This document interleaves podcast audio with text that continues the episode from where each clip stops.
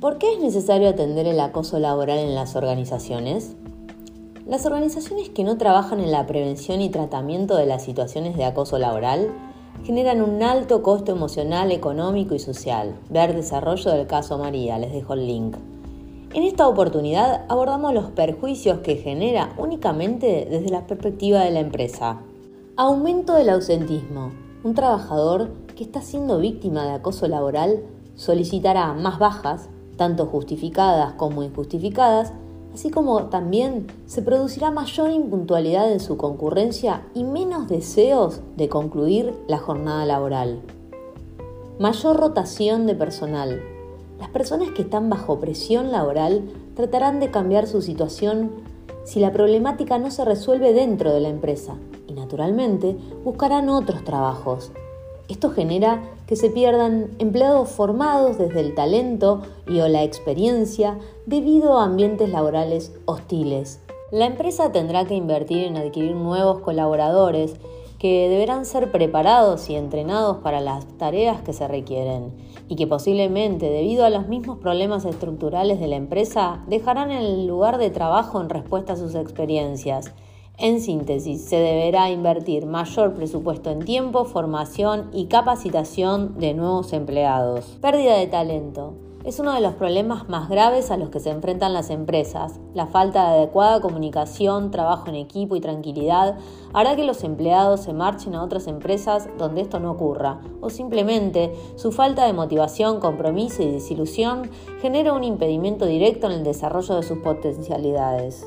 Disminución de la productividad. Los colaboradores que sufren moving laboral serán menos productivos, disminuyendo su calidad de atención y eficacia en su trabajo. Todo ello en claro detrimento del producto o servicio final de la empresa. Afectación del clima laboral. La existencia de situaciones abusivas no solo afecta a la víctima, sino que además genera tensión en todos los colaboradores, propiciando un clima de trabajo nocivo que dificulta la comunicación, la colaboración y el trabajo en equipo. Imagen negativa de la empresa o la marca. Las denuncias y reclamaciones interpuestas por las víctimas de estas conductas abusivas trascienden la organización, lo que afecta a las percepciones de los consumidores en relación a la marca o de las personas que buscan incorporarse como fuerza laboral. Altera la credibilidad, la imagen y la reputación de una empresa. Mayores costos legales. La empresa tiene grandes pérdidas monetarias como consecuencia de un accidente, incapacidad o enfermedad que ocasiona el acoso laboral a un trabajador.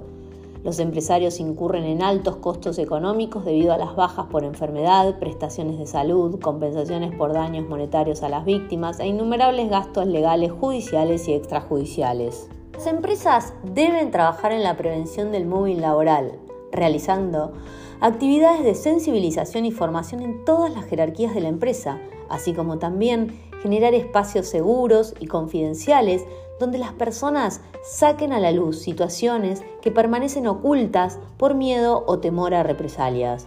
Evitar escaladas de las situaciones de hostigamiento y gestionar los conflictos de manera constructiva y colaborativa permiten un aprendizaje y un cambio en la cultura organizacional.